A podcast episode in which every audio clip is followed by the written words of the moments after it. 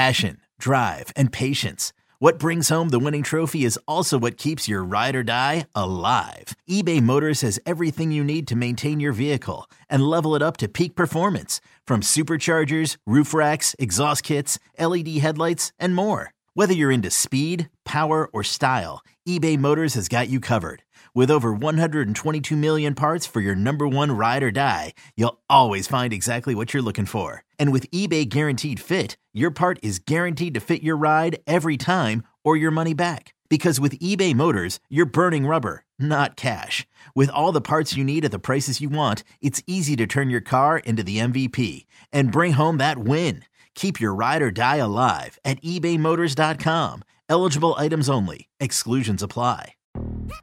Yo, Trey. Kevin, what's up, man? You know, I've been thinking, what would have happened if the NBA never vetoes the Chris Paul trade to the Lakers and we get CP3 in the same backcourt as Kobe in LA? Well, you get a very happy Jack Nicholson for sure. And the Lakers probably win a bunch more championships. CP3 finally gets a ring or two or three, and the Kardashian empire is forever altered. What did you just say? Hey, everybody, I'm Trey Wingo. And I'm Kevin Frazier, and we're teaming up on a new weekly sports podcast from Wondery, Alternate Routes. As former Sports Center anchors and current sports obsessives, we're consumed by all the what if questions that make being a sports fan so excruciatingly fun. If you're like us, then you also live and die on the fallout from every drop pass. Or play call. Each week on Alternate Routes, we'll take a flashpoint in sports, break down what actually happened, then explore every alternate scenario and the ripple effects it would have caused. Follow Alternate Routes on the Wondery app or wherever you get your podcasts. You can listen early and ad-free right now by joining Wondery Plus.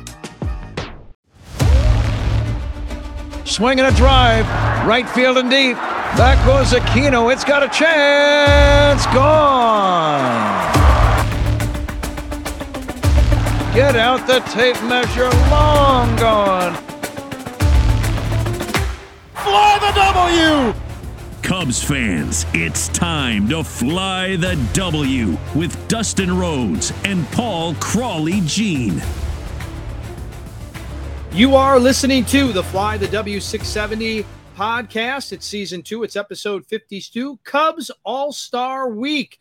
Don't forget to listen, download, review, and most importantly, subscribe to our podcast. Follow us on the socials. Fly the W670 on Twitter and Instagram, Fly the W on Facebook. Email us at flythew670 at gmail.com. And when you reach out, don't forget to reach uh, Crawley. It's his birthday today, so a couple birthday message to Crawley would be appreciated. Crawley, happy birthday and uh, happy uh, end of the All Star festivities. Yeah, you know, you, I, I, feel good because the Cubs cannot lose on my birthday and break my heart. So it's all good. very good, very good. All right, let's get right into it. So Monday night we had the uh, home run derby. Tuesday we had the uh, All Star game. But let's get into the uh, home run derby part. It continues to be the most exciting part of the All Star game festivities. Yeah, we we uh, we we had our picks and uh, last time out, and I, you know I got the winner right, but uh, it, it was a crazy All Star game. It was a ton of fun. Uh, in the first round, Adley Rutschman, it, it, you know from Baltimore, catcher, he sits there and he's just pounding the ball out of there. And then after a timeout near the end of his round, he goes and bats from the other side. So he started left handed and hit like 21, 22 home runs and then he flips over and then does another four or five, and you're thinking, oh my God. Uh, right away, I was like, oh, I should have picked this guy. But then the White Sox, Luis Robert Jr. comes in and he absolutely demolishes the ball in round one and he beats him 28 to 27 to advance to the second round. Yeah, that was a fun that was a fun matchup. The the beginning of it was fun. Um, I enjoyed most of it, but it does get very drawn out. Yeah, I, I love it. I, it. To me, it's my favorite event. So uh, then you had Adolis Garcia versus Randy Arozarena, and we talked about how Randy loves the you know the bright lights, and he, he did not disappoint. Yes, he man. does. He loves the lights. He did not disappoint. He takes that round 24-17, although Adolis Garcia, I thought he should have gone to the bullpen. His whoever was pitching to him was awful. Uh, Mookie Betts, you know, God bless his heart for, you know, giving it a try, but going up against Vladimir Guerrero, 26 to 11. It wasn't even close. I kind of felt bad for Mookie. I was like, just let this end. He's please. just not built for it. Mookie Betts is a great baseball player. He's not built for home run derby. No. But one guy that is is Pete Alonso. He puts up 21. Everything's looking good. But I mean, I mean, he had to go up against Julio Rodriguez, who knocks him out for the second year in a row. Julio put on a show in front of the hometown. 41 home runs, Dustin, a new record. And he was just, it was unbelievable. Pete Alonso comes out from under the tunnel. He's lifting weights. He's in the batting cage. He's got to get 41 home runs. That's just not happening. Yeah, it's just a huge, huge number. And uh, he was uh, pretty generous about uh, congratulating him and and wishing him well. But yeah, he definitely put on a uh, a uh, definite show for the hometown folk. Now, second round, you had Luis Robert versus Randy Arozarena. I thought for sure the way that Robert just it looked like such an easy swing th- that he has, his home run swing. But Randy Arozarena hits 35 home runs to knock Robert out in a huge upset.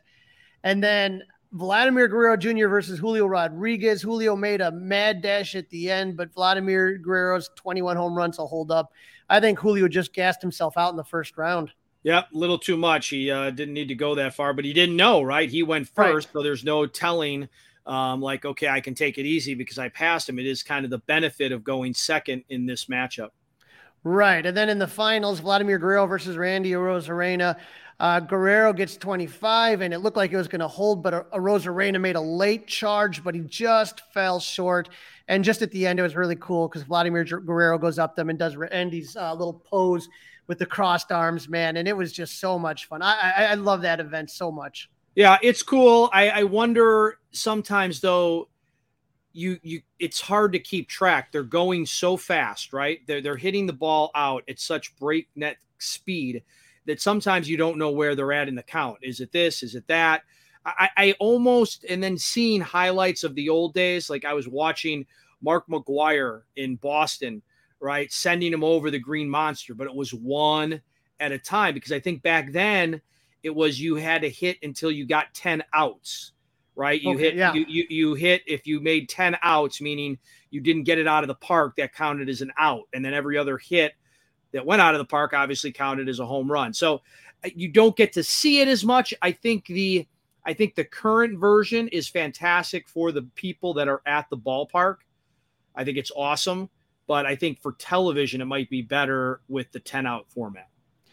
I think the, to me the problem was the announcers. I thought that, and, and I know Chris Berman's not the greatest guy in the world. I missed him. It made me miss him.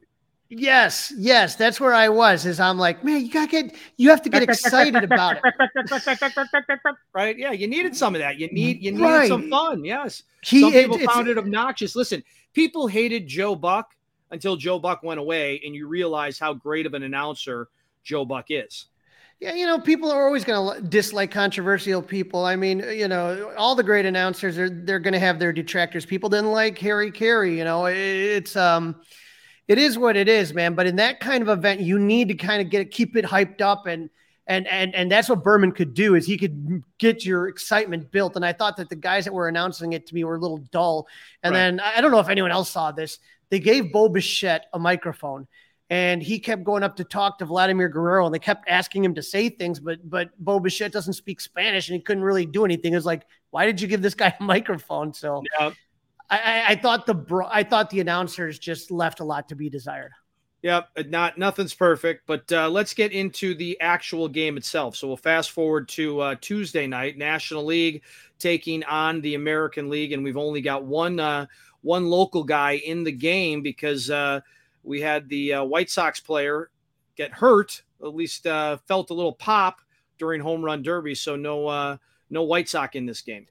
Yeah, so uh, you know, Luis Roberts out. Uh, we talked about Marcus Stroman not um, not going to the game, and we know about Dansby's injury. So, uh, you know, when, when, you looked at the game, the National League won for the first time since 2012, Dustin, over 10 years ago.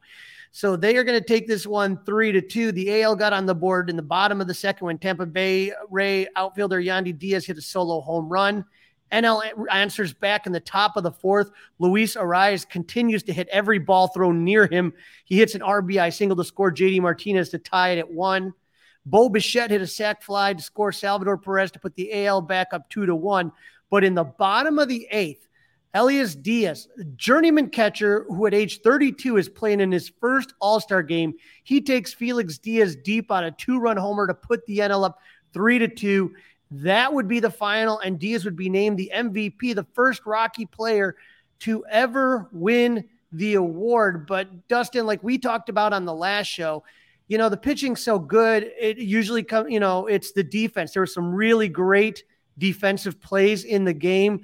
Obviously, in the first inning, Adolis Garcia makes a phenomenal play, and Randy Arozarena makes one both at the wall. I thought that it was phenomenal. But as far as offense, there's just never really much offense. No, not much offense. That uh, that's what uh, kind of stinks, right? There's not a whole lot of not a whole lot of offense. Um, it's got a it's got an unbelievable streak of going under. Um, there's barely any runs in this game, and uh, so that's a little bit disappointing. But these pitchers, you know, basically everybody's coming out and they're acting like a closer, right? They just lean back, give it all they have, which is cool, I guess. But I, I'm kind of uh, I'm kind of a guy that likes to see the ball put into action, ball put into play a little bit more um, than it was. And um, let me just say, I hated those National League uniforms. They were awful. I mean, a dark blue with some like hint of camo with dark black pants. I mean, the, the players were almost unidentifiable. Uh, unidentifiable. You the, couldn't tell who they were. You had to be a hardcore baseball person to know who that was. I get a special hat. I understand that. Sell some caps, okay? So you're you're a you're a, a guy who likes to buy stuff from different different things. I can get a, a baseball cap, and but you don't need these special jerseys. Looks awful. Who who? Come on, Crawley. Seriously, do you know who buys this stuff? I, there, there are people that buy it, and there's collectors, and then they get them signed and stuff like that. Here's what I would say: is that I am someone that's of the preference. I like the jerseys. I thought the jerseys looked good. Whoever picked out the pants for the National League, navy blue and black, has to be colorblind. That was absolutely the worst. It was just terrible. It was a terrible combination. Worst combination. I'm one. I, I am one who believes. I like. I prefer the jerseys and let the teams wear their team hats. That's what okay. I like. So opposite of what I exactly opposite of what I said, but at least then it's a little easier to identify who the heck is who. Right. And so, you know, especially was, the pitchers, I really had a hard time with the pitchers. Right. So I think if they had the team hats, I, that that would be my thing. I thought the jerseys looked really cool. I thought, like I said, I don't know who to pick the pants out. They should have been navy and navy. You know what I mean? Right. Right. I think just it would have looked a, bad, a, lot cooler. Yeah, just a bad, just a bad combo overall. Not not much of a game until until late, right? Right. And and and the thing that Cub fans were waiting for, Justin Steele comes in the bottom of the fifth. He pitched a scoreless inning. Adolis Garcia let off with the inning with a fly out to right. Austin Hays lined one to single. Uh, that's the only hit he gave up. And then Steele got Josh Jung to ground out softly to third base. Um, third baseman from the Braves, Matt Olson, made a great play to throw him out. And then Justin struck out Jonah Heim to end the inning. So uh, it was really a lot of fun seeing Justin enjoying himself and and uh, being able to be have that All Star experience. And his uh, birthday, right? And his birthday. His birthday, his son's first birthday. His fiance was out there. His family was out there. So for Justin, um, just just a tremendous honor. And, and, I've had a chance to meet Justin's family. His you know his brother, his uh, son, and, and his and his fiance. They're just such great people, man. And and I was so happy for them. Yep, very, very cool. I was surprised though, and it got really kind of underreported. Any surprise? We knew Marcus Stroman wasn't going to to be in the game playing. We knew Dansby Swanson wasn't going to be in the game playing. We assumed Marcus Stroman was not going to show up, but Dansby Swanson quietly not out there at all, and I was a little bit surprised. I'm not necessarily ticked, but I am surprised he wasn't there. I, I'm not. I, I, just when you're injured, you just take that chance to get healthy, and then so you know, I, am not that surprised, but uh, you know, I, I just want these guys to get healthy and be ready to play come the second half. All right, let's take a listen to Crawley's interview with WGN Sports Josh Frydman from a behind the scenes look at the All Star festivities from Monday and Tuesday. And joining me live from the Seattle airport, I'm with WGN's Josh Frydman. Josh, how you doing, buddy? What's up, Crawley? This is becoming like a uh, an annual thing. Me talking to you on my way back from the All Star game at the airport. I like it. I, I, like it too, man. And and I got to tell you, it was um, it, it, seemed like it was a great time out there. Seattle seemed like a great host city. Like if Chicago would get an All Star game one of these days, but it looked like you had a blast out there. I, I did, man. And look, I had never been to Seattle before, so this is my first time experiencing the city, and it was brilliant between the weather and just the um, accessibility. The stadiums are right on the water, both uh, baseball stadium, T-Mobile Park, and Lumen Field, where the Seahawks play. So really a pristine, like beautiful, um, just you know atmosphere there. And you know, as far as the game, um, you couldn't ask for, for better weather last night. And, and I was told, you know, by someone besides San Diego, Seattle has this time of year the best weather in the United States. And it was 75 and sunny, and you saw that in the, the pictures last night at the game. And um, totally true. I mean, Chicago's still number one summer city, obviously. I think we can agree on that. But Seattle definitely giving it a run for its money. You hear all about the uh, the rain and the, the cloudiness, and they get that the rest of the year. But this is the time to, to have an event like this. So, uh, really a first class city that I was glad to experience. When did you get to Seattle? When did you arrive? I got there Sunday late afternoon, so the draft had probably just started.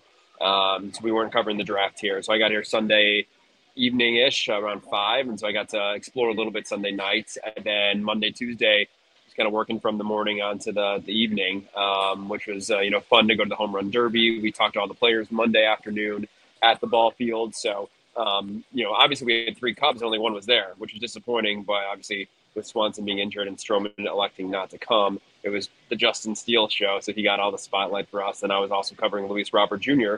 And then um, I had a few other uh, players as well um, that we had to cover for our affiliates. So it was a lot of fun. Yeah, and, you know, I was going to ask you because, like I said, you know, it, looks so much fun. You saw a couple teams like you know Atlanta and and uh, it was a bunch of others that had like a bunch of guys teammates together while while you know poor Justin Steele's on his own. It looked like he had a good time though. He did, yeah. You know, and it was it was his birthday, which uh, if you're talking about like having the the perfect experience when it's you know your birthday and your son's birthday, Bo, he turned one.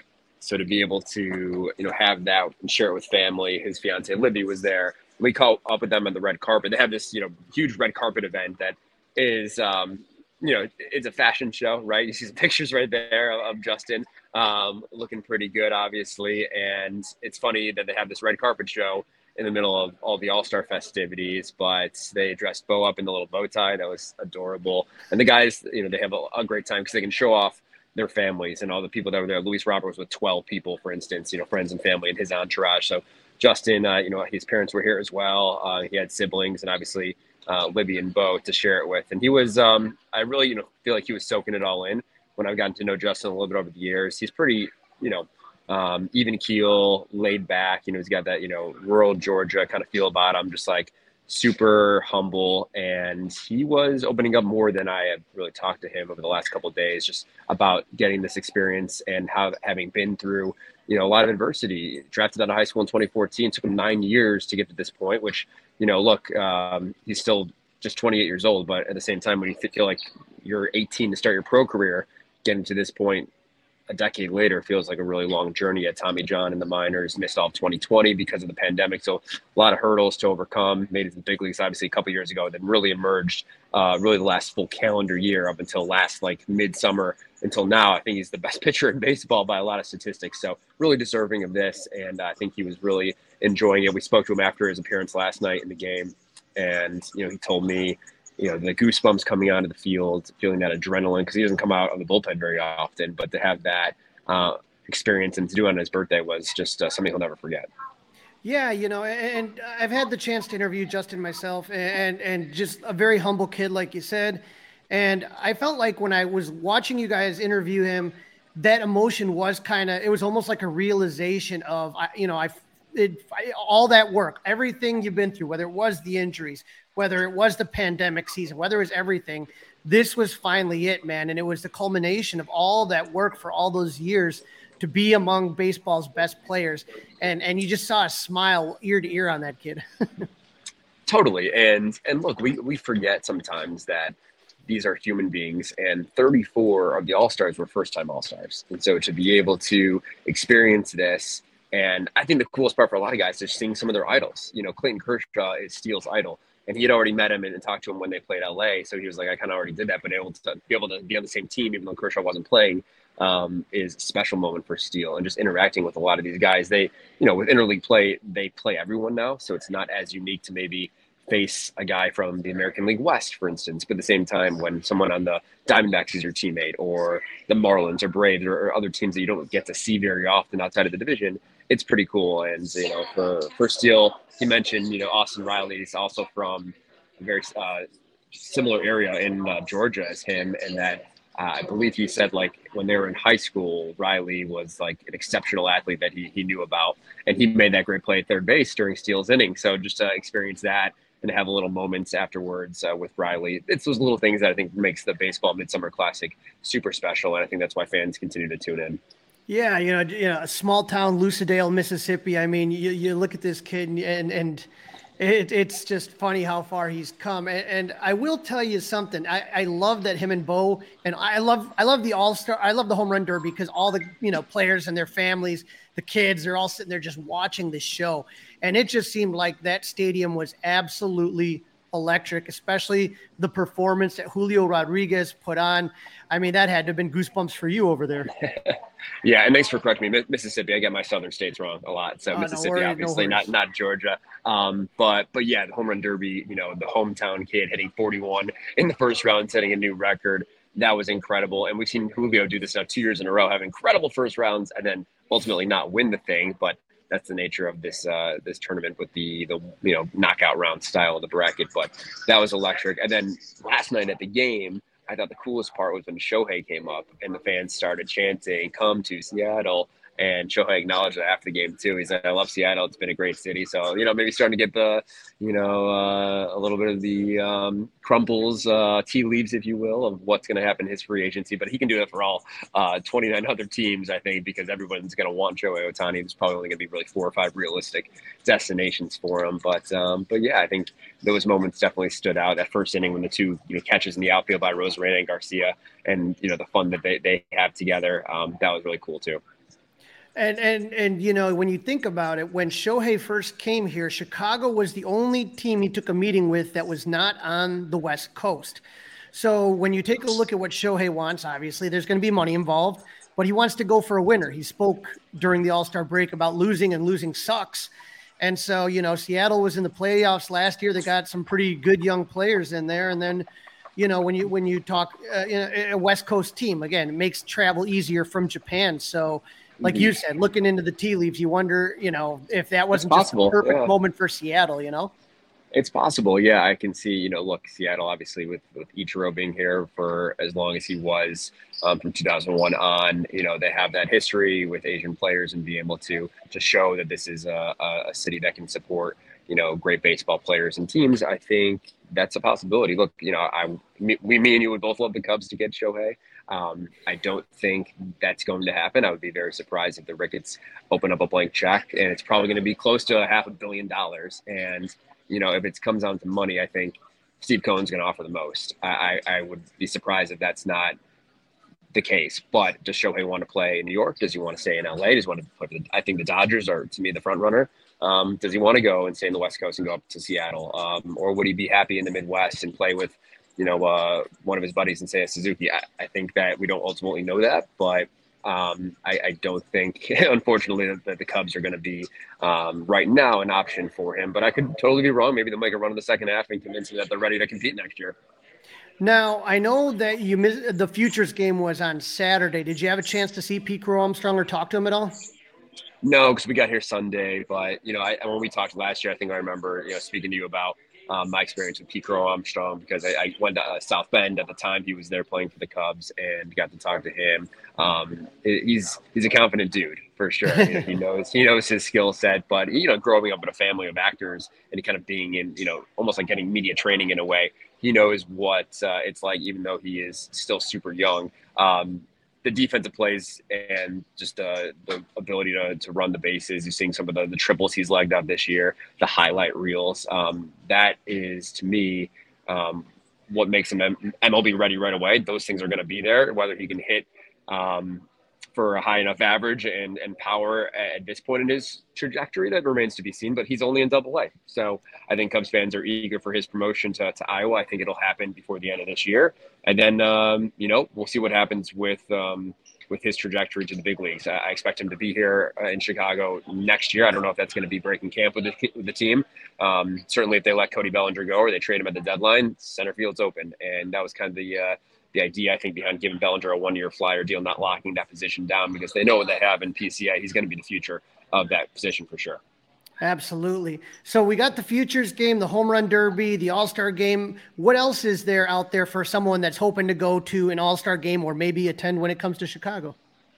Yeah, and, and look, the fact that Wrigley hasn't hosted in what uh, 33 years, uh, which is pretty crazy in my mind. Seattle last hosted in 2001, so they've gotten it obviously more recently here. Uh, it's going to be in Arlington next year, and then Philly the year after that. So the earliest the Cubs could see it is 2027 um, or 2026, I should say. So yeah, it, it's I don't see why it's not back at Wrigley, um, especially since the renovations. The Ricketts kind of said once we do all these renovations, we want to have an All Star game. I think that makes perfect sense because it wasn't really accessible with the smaller ballpark and, and, and everything that, that was there before. Um, and the neighborhood, as you know, is totally transformed. So I think it would be super accommodating to all the fans that would come in for the All Star game. But um, but yeah, there there was a really cool event Friday uh, that Ken Griffey Jr. helped put on, uh, which is HB, HBCU Classic.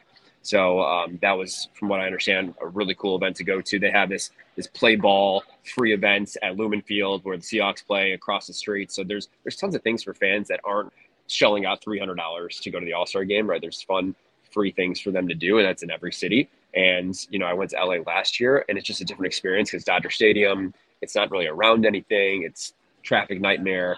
Seattle, yeah, there's traffic, but like you are staying in the nearby hotels, and if you could, if you wanted to, you can walk there. We took a media shuttle, and it was about a mile away, but it's just super accessible to other things. The stadium and where that where that is, I, I think Arlington's going to be similar to Dodger Stadium last year because I think the ballpark. I've never been, but from what I understand, I have friends that have gone. It's, it's not really close to anything either.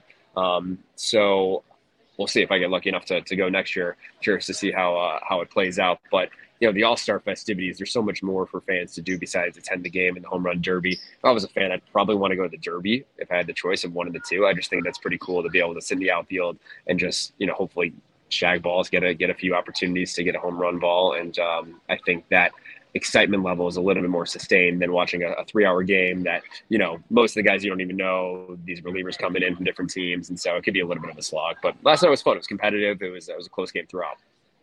All right. If you have one memory that you're walking away with from the 2023 All Star game, what's the thing you think is going to resonate or stick with you the most? Eating grasshoppers. so I don't know if you knew that, but Seattle, they have grasshoppers as one of the concession items. And I remember years ago, like maybe 2019 before the pandemic, it was a big thing because they put it on the menu and people were trying it. And I was like, I, if I ever get to Seattle, I got to try it. And I had heard they were not there anymore. And I was upset. And I'm walking by one of the concessions there, the press box, and they offer grasshoppers. I'm like, I got to do it. So it's this little container, and I've described them as like a salty, crunchy, almost like a sunflower seed. You would never know it's a bug unless they told you. Honestly, like it's not like the head is really sticking out. They're they're um, I don't know exactly how they are are made once they they have the the grasshopper or like what the process is. I'm sure it's, it's fried up and it's, you know, not as healthy as is eating like a, uh, you know, something from, from nature, like an insect, but it was good. And I, I grossed a few people out cause I tried uh, to get them to eat it and they were not happy. Um, but I enjoyed, I enjoyed it. And it was uh, definitely one of the highlights is, is trying that for sure. Well, Josh, appreciate you coming on. Would you tell our listeners where they can follow you on social media and where they can see your work? Yeah, absolutely, buddy. Thanks again for the invite. Uh, social media, Twitter is uh, Josh underscore Frydman. It's right there on the the handle. Uh, no check mark anymore because I, I, think you know it's what you know what happens with Twitter. I'm on Threads though, I guess too. Um, even though I uh, I haven't really fully adapted it, but um, you can watch us on on WGN each night. We got GN Sports 1030 p.m. on uh, Monday through Sunday every day of the week. I'm on Wednesday, Thursday, Friday, Saturday. So um, a good amount of time to, to share, you know, baseball, football. It's coming up with, with training camp, all the Northwestern stuff breaking. So we're, we're on top of it all with our sports team. So really appreciate you having us on. Absolutely, Josh. You take care and have a safe flight home, buddy. All right, Crawly. Appreciate it, bud. Presented by T Mobile, the official wireless partner of Audacy Sports. With an awesome network and great savings, there's never been a better time to join T Mobile. Visit your neighborhood store to make the switch today. Old Man Winter here. If I had it my way, it would stay winter all year long. Short days, wind chill, black ice, and a good polar vortex. Oh, heaven! Wait, is it getting warm in here? Your cold snap is over, Old Man Winter. Spring has arrived. Spring. Spring is here, which means it's the perfect time to get away in the Hyundai you've always wanted. Visit the Hyundai Getaway Sales Event, where you can get great deals on all of our award-winning Hyundai models, like the tech-filled Tucson and Kona, as well as the spacious Palisade. Enjoy wherever you go with the peace of mind that comes with America's best warranty and three years or 36,000 miles of complimentary maintenance. But hurry in, these deals won't last. Add more joy to your journey at the Hyundai Getaway Sales Event. Now get 0% APR or up to 1500 bonus cash on the Hyundai Tucson. Now, during the Hyundai Getaway Sales Event. Offers end soon. Call 562 314 4603 for details. You are listening to the Fly the W670 podcast. It's season two, it's episode 52, Cubs All Star Week. Don't forget to listen, download, review, and subscribe to the Fly the W podcast. In this segment, Crawly interviews Bryan Smith of Bleacher Nation to break down a complete list of the Cubs 2023 MLB draft. Joining me now on the Fly the W podcast, not only has it been All Star weekend, but we had the MLB draft, and who better to talk about the Cubs picks than Bryan Smith? You can find him on Twitter at Cubs Prospects, and you can read his work at Bleacher Nation. Bryan, had to have been an exciting uh, weekend for you, week actually. Yeah, it's it's one of those fun times where like you know they're just going to add stuff. So, you know, there's sort of nothing. Um, there's really nothing negative. I, I, know it's easy to critique draft picks and stuff like that, but we, you know, we don't, we certainly don't know as much as the Cub Scouts, and you know, we know that the Cubs walked away from these three days uh, thinking their farm system's better. So that's exciting. So we're down. We have 20 rounds of the draft, correct? Yes. And when you do this, it was kind of interesting because the Cubs lost a pick, but they gained a mm-hmm. pick. Explain to our listeners what I'm talking about here. Sure. So when the Cubs signed Dansby Swanson, uh, what ends up happening for that uh, is they lose their second round pick as a result of that. You know, he was offered a qualifying offer by the Braves as, you know, just a procedural move, basically. Uh, and then when he signed with the Cubs, that cost them their second round pick. On the other hand, Willson Contreras was offered a qualifying offer by the Cubs. When he signed with the Cardinals, the Cubs get a pick at the end of the second round. And the reason that happens is because they're a big market team. Small market teams get get their pick at the end of the first round. Cubs get it after the second. So essentially, going from um, Willson Contreras to Dansby Swanson cost the Cubs about 20 uh, slots in the second round. So, you know, relatively minor drop in the grand scheme of things. A relatively minor drop, but I still hope Theo does something to fix that ridiculousness of the Cardinals being a yeah, that's that that's just silly here. But when we take a look at the draft, and I'm just going to put the whole board up at first here. Um, yeah. You know, it seemed to me that when you look at everything that they took, it seems like they went really heavy with college as opposed to high school players this year. Wouldn't you agree? Yeah, and it's it's not. It doesn't look like the drafts that they've had the last couple of years with Dan Kantrovitz uh, at the helm as scouting director for the Cubs. They, you know, I think they drafted a lot more for upside, like raw, raw upside, the last couple of years.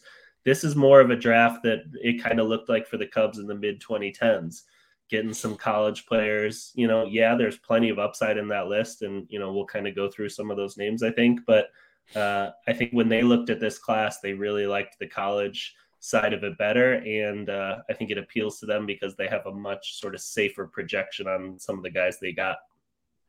Right, and and you know they seem to go heavy pitching again. Uh, you know, uh, which again you never can have too many pitchers, right?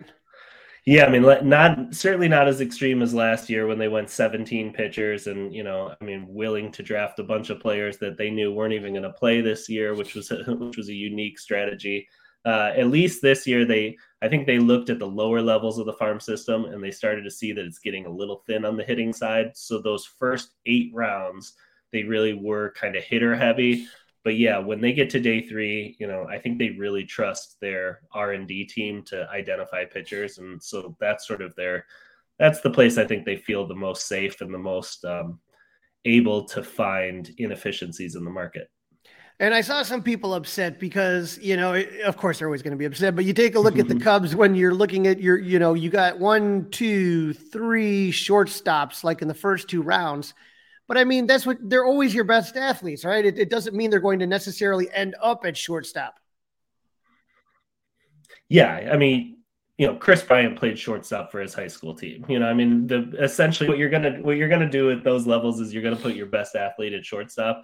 So when you see the Cubs get shortstops, whether it's through the draft or through international free agency, where it seems like the Cubs always will like spend the most money on shortstops, it's just it's it's not where they're to end up. It just means that they got an athlete, and you know, in the case of those three players we're talking about, like they got three athletes. I thought uh, Bryan, we'd go through the first five picks because those are the ones yeah. that everybody really gets excited about. And then, uh, you know, I just kind of want your opinion on who you think maybe some really good value picks that the Cub had.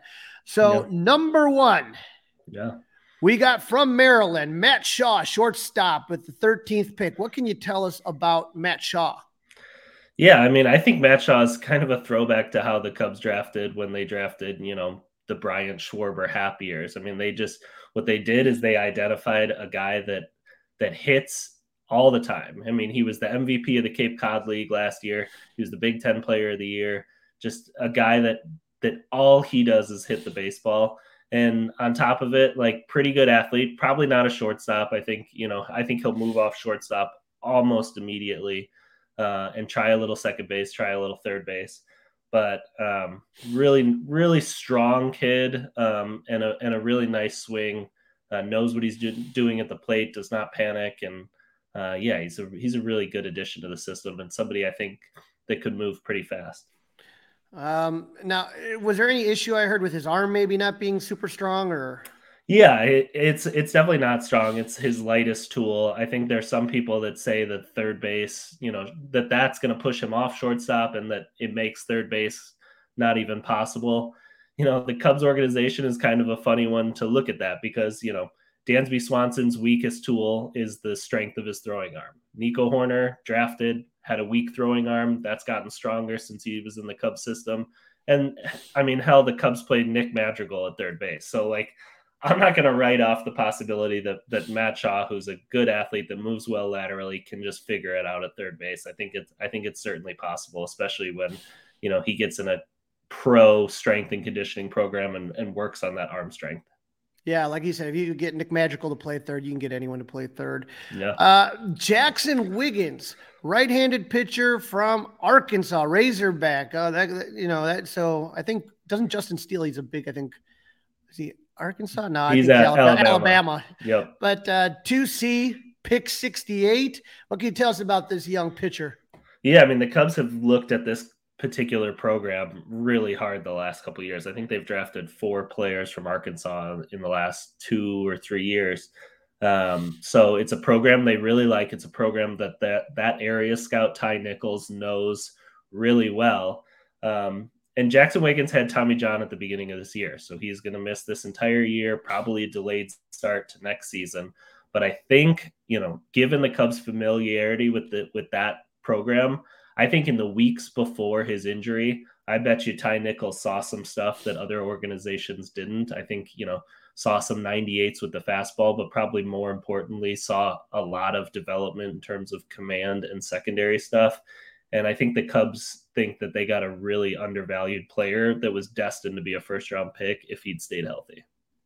That's that, you know, and, and, again, who doesn't have Tommy John nowadays? It feels like, you yeah. know what I mean? the Cubs, I mean, the Cubs are really comfortable with like getting through the Tommy John process with their players. If you look at last year's draft picks, you know, I want to say there's four guys already that that are going through the Tommy John process. It just doesn't intimidate the Cubs. I think they think it, it's actually a way to find undervalued players that you know the market might be scared off by the Tommy John surgery, and the Cubs feel good about the rehab process they have in Mesa for those guys. Right. Now, with the third round pick from the University of Florida, Josh Rivera, shortstop. What do we know about Josh? Yeah, I mean, one of my favorite picks in the draft, like a, a, guy that broke out this year in a huge way, would have been a higher draft pick if he wasn't a senior. Seniors, college seniors drop in the draft a little bit mostly because they just don't have the leverage that a college junior has. Uh, if he was a junior, you know, probably a guy who gets some first round pick consideration. Um, really like physical, strong shortstop, good body. But I think a guy that, you know, probably can stick at shortstop in the long run as well. Um, broke out this year after not after struggling a little bit in his first couple years. So, you know, I think if you're looking optimistic, you think about a guy like Jeremy Pena, who was a guy who kind of struggled in college, found his power stroke a little later into his sort of like early to mid 20s, that 23 to 25 range, and then has been a stud for the Astros since. And, you know, I think that's the kind of player the Cubs think they got here. Nice. Wouldn't mind a Jeremy Pena on the Cubs. I'll tell you that much. Yeah. Fourth round number, pick number 113 out of South Carolina, Will Sanders. What do we know about this right handed pitcher? Yeah, I mean the Cubs clearly like just big bodies. If you're six foot five and can throw in the 90s, the you know the Cubs are interested. And you know Will Sanders is six foot six. Uh, could have been a first round pick this year if he really if he really pitched well. Uh, did not pitch particularly well, so I think the Cubs are are going to try to find more of the the guy they saw in fall ball um, and even a little bit last season. They're going to try to sort of rediscover some of that stuff. I know Will uh, fought through some injuries this year. So I think the Cubs think if we get him back to that that point he was at a year ago, then you know we probably got a second round pick value in the fourth round. Um, and you know, I mean, anytime you can do that, that's a win. And I think that kind of leads us to an important point is that there's two things that you kind of take a look at, two, two, two sides of the coins, the scouting part and the development part, right? Yes. And so it's kind of like, oh, well, he didn't have a good year, da da da. But but if they see something in a guy, they they trust their system. Yes. Yeah. I mean, he's he's a guy that's given up a ton of home runs in college, and that's been a real problem. And I think what they see is that he throws way too many low 90s flat fastballs. And I think the Cubs have a lot of confidence that what they can do is they can move a guy from the low 90s to the mid 90s through their velocity program and then through you know the work they do in labs and things like that they can slightly slightly alter the grip he has on his fastball. And what that's going to do is is sort of you know if they do it right it's going to add ride and life to that pitch which then will make it play better up in the zone. And instead of guys hitting home runs they they end up swinging under it. So yeah the cubs are not afraid to tackle a project especially on the pitching side these days. They really believe in their in their pitching player development infrastructure.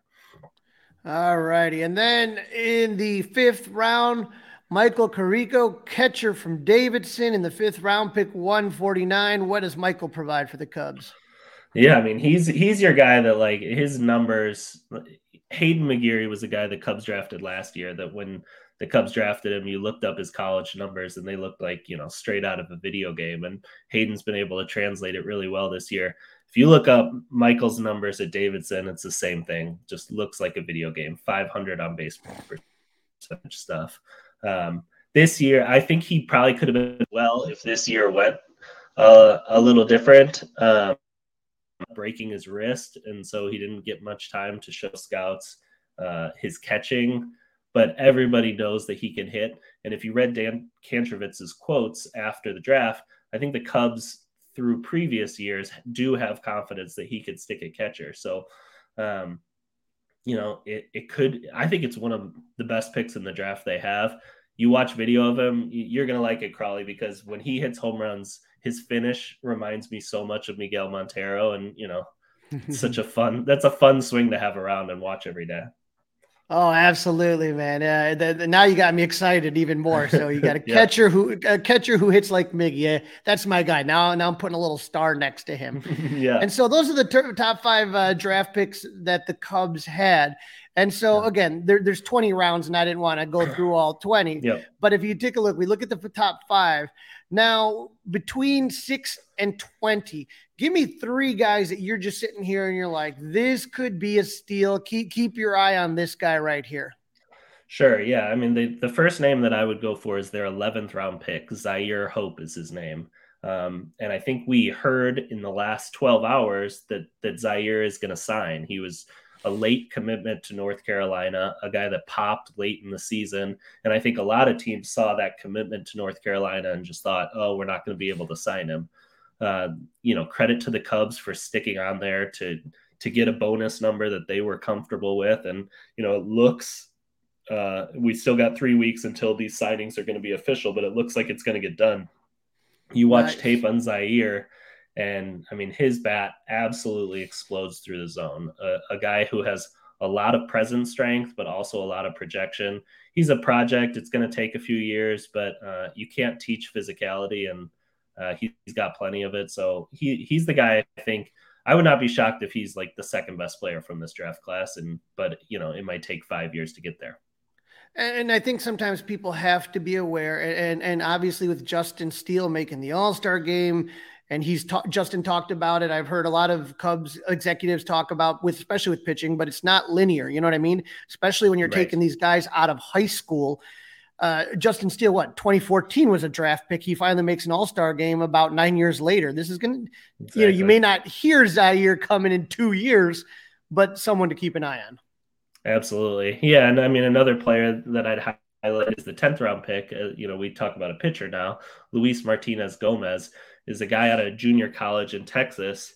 Um, and if you look up his numbers, he had two junior college seasons at two different schools they are not particularly impressive numbers. He had a six ERA as a freshman at a college in California.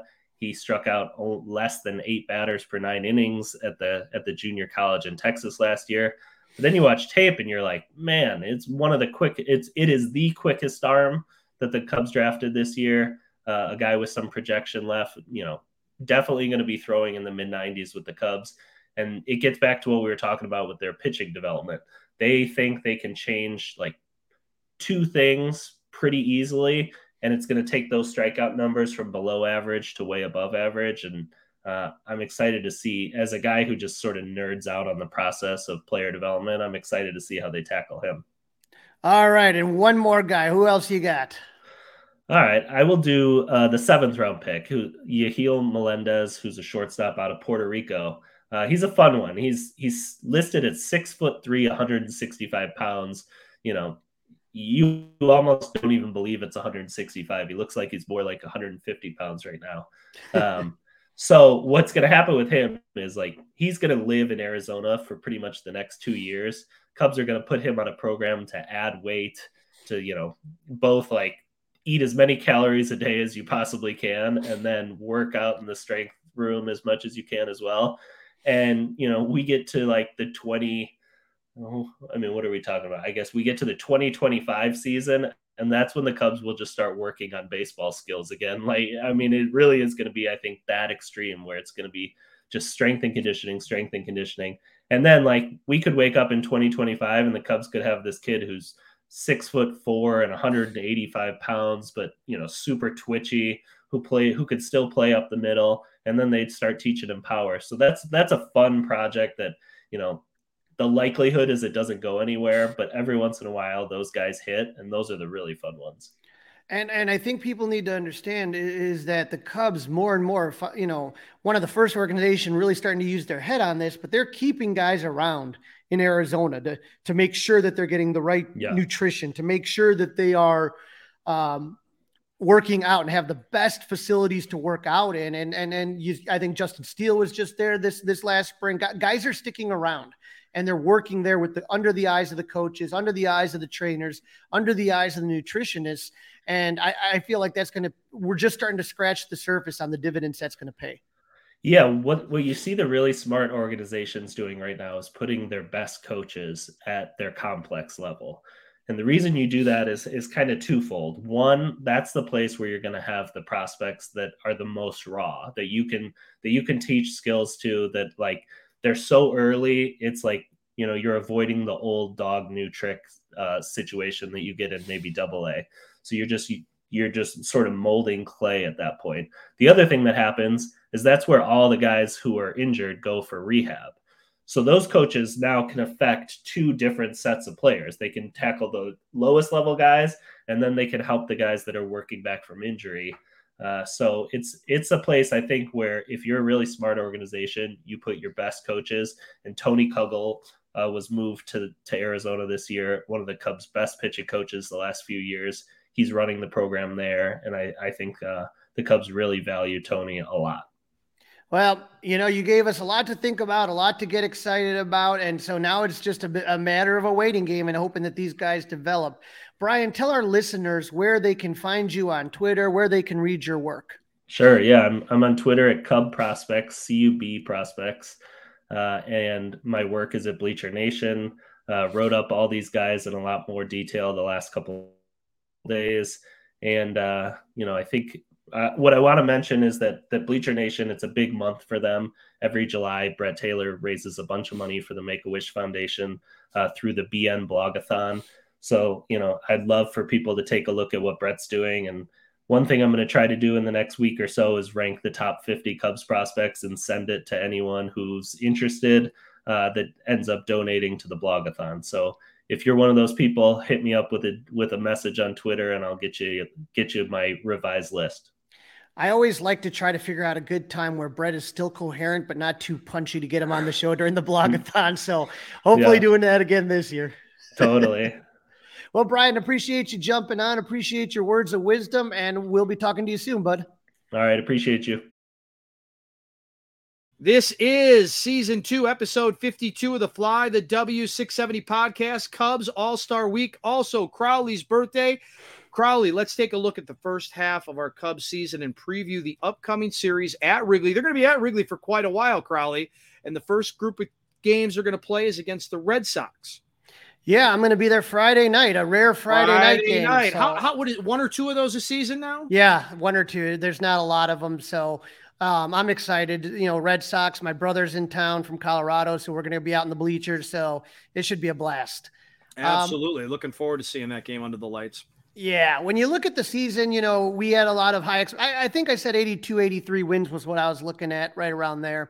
Yeah, and and you know, it's been a tough start so far. It's just been really up and down. So if you look at the month of April, you know, you the Cubs got onto a really good roll. They beat the you know the Rangers, Seattle, and then we all got excited. They beat the Dodgers in LA and then they swept Oakland and things were looking, you know, pretty good. They lost to the Dodgers when they came back home, but then they beat the Padres. But then they went on a road trip to end April. And that was when things kind of started to go south. So, you know, when you look at March and April, the Cubs were 14 and 13. So, close to, uh, you know, close to 500 on that. And that, you know, that's because at the end things started to fall apart but May was awful. They went 10 and 18 in May. And and just really, I remember we ended up getting uh, was it 10 games under 500. They at they one ended, point, yep. Mm-hmm. Yeah, they they ended the month of April bad against the Marlins. Then they had that awful series against the Nationals, who we know are a bad team, and then they lost. Uh, then they came back. They were able to beat the Marlins in the uh, at Wrigley, but then they lost the series against Cardinals. That was Willson's return. Then against the Twins, they got swept in the Astros. They lost Bellinger. They lost to the Phillies at Philadelphia. Came back and they beat the Mets, but then they got swept by Cincinnati. That's when Cincinnati gets hot. And then they actually took two or three from the Rays. So it's just kind of this Jekyll and Hyde team that we've kind of been looking at this entire season. And so when you look, like I said, 10 and 18 in the month of May, not great. And then June, once again, up and down. You're, they finished June uh, 16 and 11.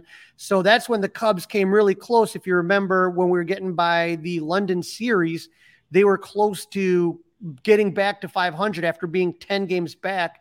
But then another one of those slumps end up happening, and and, and it ends June in a negative way. They uh, they split with San Diego a four game.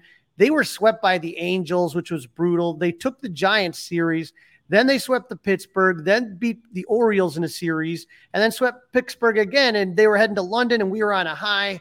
But they split in London. That was the famous play um, when uh, Mancini made the error.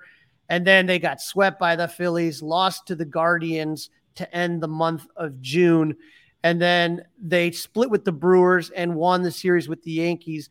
And that's where we are in the first half. You know, obviously, when you talk about all stars and you've, you've seen Marcus Stroman and Justin Steele do an absolute phenomenal job. You've kind of seen split seasons with uh, Drew Smyly. The first half looked really good. Second half of the first half, not so good. And then you had struggles from Jameson Taillon and the fifth spot. Hayden Wesneski just really didn't have it.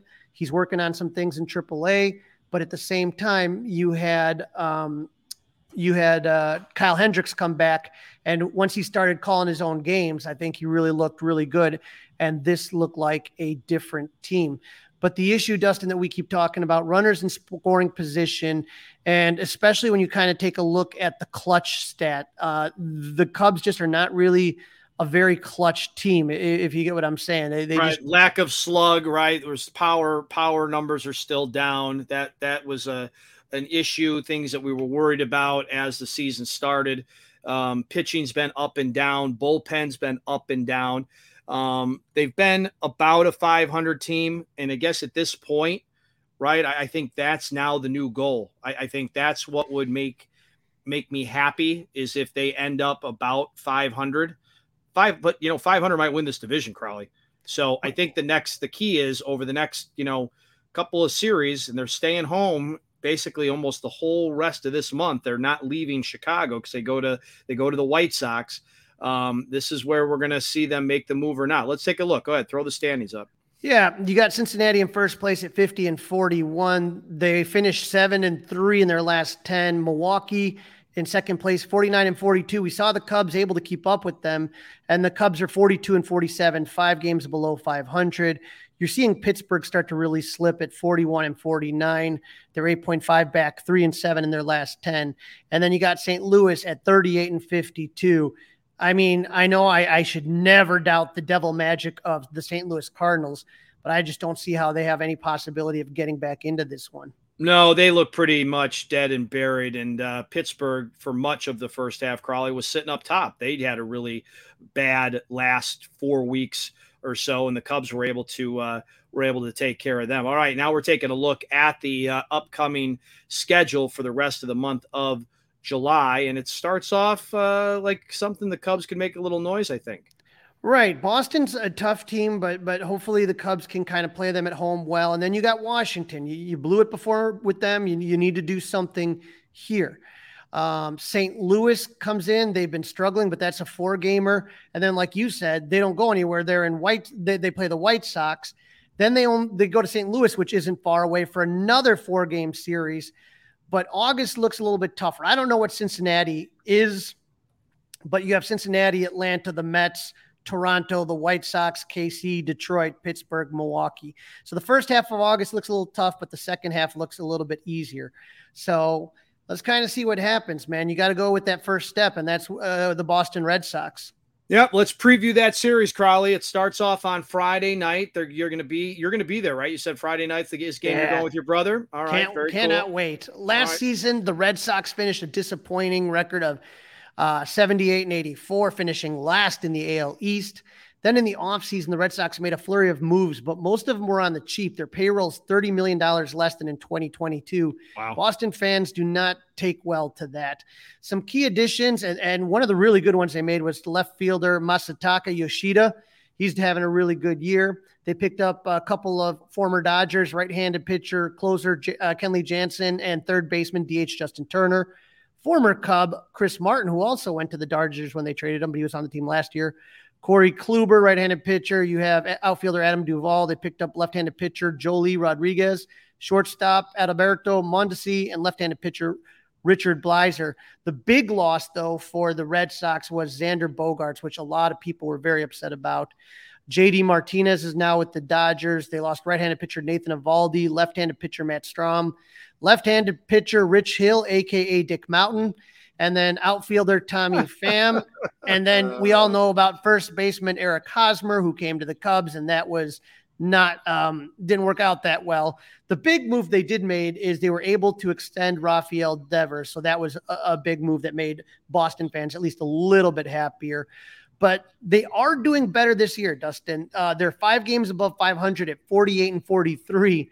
But get this in the AL Central, that puts them in last place. In the AL East, it puts hey, them in last I'm sorry, place. AL East. God, it would put them. Central. It would put them. It would put them about uh, five games ahead in the AL Central. That's so funny, though. I mean, exactly. It just shows you how crazy this year has gone with the, both the Centrals both the AL and NL Central. Yeah, the, the, the Red Sox finished the first half hot, going eight and two in their last ten with a five game winning streak. So it's similar to what we talked about when the Cubs had to go to like you know London. It's like God, we're playing so good, we don't want them to go anywhere or screw up. You know, right? you know, all of a sudden the Red Star break came at the wrong time for the Red Sox. Absolutely. All right, so let's take a look, Crawly. Game number one, Friday night. We got the professor leading things off for the Cubs. Yep, Kyle Hendricks coming out of the gate, and uh, like I said, he was a welcome return. Uh, and he has doesn't have a win in his last three games, but it's not really. I wouldn't blame him too much. Um, 5.2 innings he went against the Yankees, four earned runs. He didn't factor into the decision against Milwaukee. He went six innings. He gave up one earned run, didn't factor in the decision in that one. And against the Phillies, he went seven innings, pitch, give eight hits, three earned runs, didn't factor on that, or he would, he took the loss on that. So three earned runs.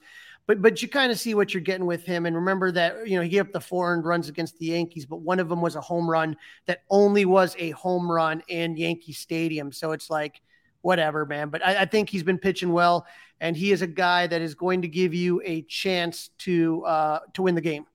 Absolutely. Always gives you a chance, always keeps you in there.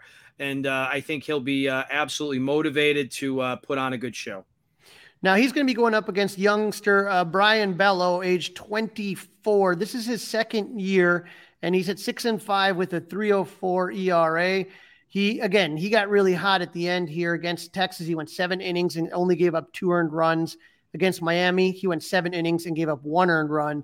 And against the White Sox, he went 6.2 innings and he gave up only one earned run. So right now, the Cubs are going to have this is not going to be a uh, simple game for them. This is going to be a lot tougher than they uh, anticipate. Uh, Bello has started out kind of he struggled a little bit. He had a couple games that kind of you know put put the numbers higher up on the ERA, but but I'm just looking at his last you know all his starts lately, and they've all been two, one, zero runs that he's given up. So Cubs are going to have to try to do something against this kid. They've yeah, never faced bats him. Are going to have to bats are going to have to be there. So game number two is a game I'm most worried about. Crawly. It's uh, Drew Smyly. and as we pointed out as we recap the first half, he has started to go the wrong direction. He's been walking guys and giving up a lot of home runs. Yeah, and that, that that's what has you worried here is that you know against the Yankee, and he's not giving you any depth, which is killing the bullpen. Against the Yankees, he went four innings pitched and he gave up four earned runs, and they took the loss on that one. Against Milwaukee, he didn't wasn't didn't factor, but he only went 3.2 innings, so he didn't get out of the fourth, and he gave up three earned runs. And then against the Phillies, he didn't get out of the fourth inning. He gave up seven earned runs. So this is a guy, you know, where Bello is trending in the right direction, Smyly's trending in the wrong direction. So, this, like you said, this is one that has me very nervous. You do wor- worry about the walks and all those things, you know, four walks, three walks. And then before that, he had one walk versus Philly, but then five against Pittsburgh. So he's just not finishing guys off. He needs to really kind of get working on this one. Yeah. And who's he taking on in this one? He is taking on James Paxton, five and one with a 273 ERA. So Cubs, Cubs definitely have their work cut out for him this series right here. And so when you take a look at Paxton's numbers, um, you know, he missed a little time. He had a hamstring injury earlier in the year, but he has started 10 games, five and one with the 273 ERA. And this is why the Red Sox were hot going into the break as they're pitching, man. Against Oakland, six innings, and he gave up two earned runs. Against Toronto, 7.2 innings, gave up zero earned runs. And against the White Sox, he only went four innings, gave up one earned run but but this is a this is a, a very stingy pitching staff right now. Yep. That's uh, again, like we said in the first game number one, the uh, Cubs bats are better be rested and ready to go to work against the Red Sox. Yeah, and then when you talk about Sunday, just a, a, a quick note on Sunday. That is the first day that um, that Swanson, Dansby Swanson, is eligible to come off the IL. So he was on the 10 day IL. They retroed it to the Milwaukee game. So he can come back Sunday. So that's kind of just something that Cub fans should keep their eye on. Another thing Cub fans should keep their eye on is Marcus Stroman, who struggled going into the break, which kind of factored into his decision to not go to the All Star game. Against Milwaukee, he went five innings, gave up four earned runs. Against Cleveland, seven point or five point two innings, he gave up five runs. And against St. Louis, he only went three point one. That was the blister and gave up three runs. So hopefully Marcus kind of got what he needed, got the rest that he needed, and uh, you know is able to come out of the gate strong, like he pretty much pitched the entire season. Yep, fingers crossed that he got the time off that he uh, deserved, and that the uh, finger is going in the right direction. And I'm sure he's gotten his mind right. Who is he facing off against? He's facing off against Kutter Crawford, which I like that name for a pitcher, Kutter. And so um, Kutter Crawford, he doesn't go really deep into games against Texas. Four innings, he gave up three earned runs against Toronto, 5.2 innings, and give up two earned runs. And against the White Sox, he went six innings and gave up four earned runs. So he's a guy that, you know, you can elevate that pitch count early, be selective against this guy, don't be swinging wild. And like I said, he doesn't really last very long into games. All right, so fingers crossed it all works out then, right? That that looks like a uh, looks like a winnable game. Let's get into the uh, hot and not. A little hard to tell, but hot and not since we last uh, saw them play. Yeah, they, they, so hopefully everybody comes out hot. Like Cody Bellinger was in a really good place. He was seven for his last 14, two home runs and four RBIs. He was slashing 500, 563, and 1,000.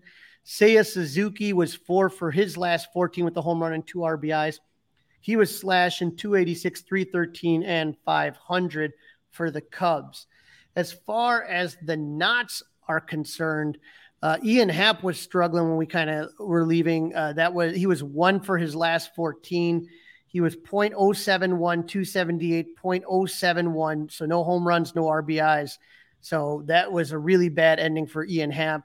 And then Christopher Morel, you know how he goes in his slumps, one for 13, slashing 0.077, 0.250, 0.164. Well, I think they've got to get Christopher Morel a spot to settle in at, and hopefully that's going to be third base for the majority of the time when it makes sense.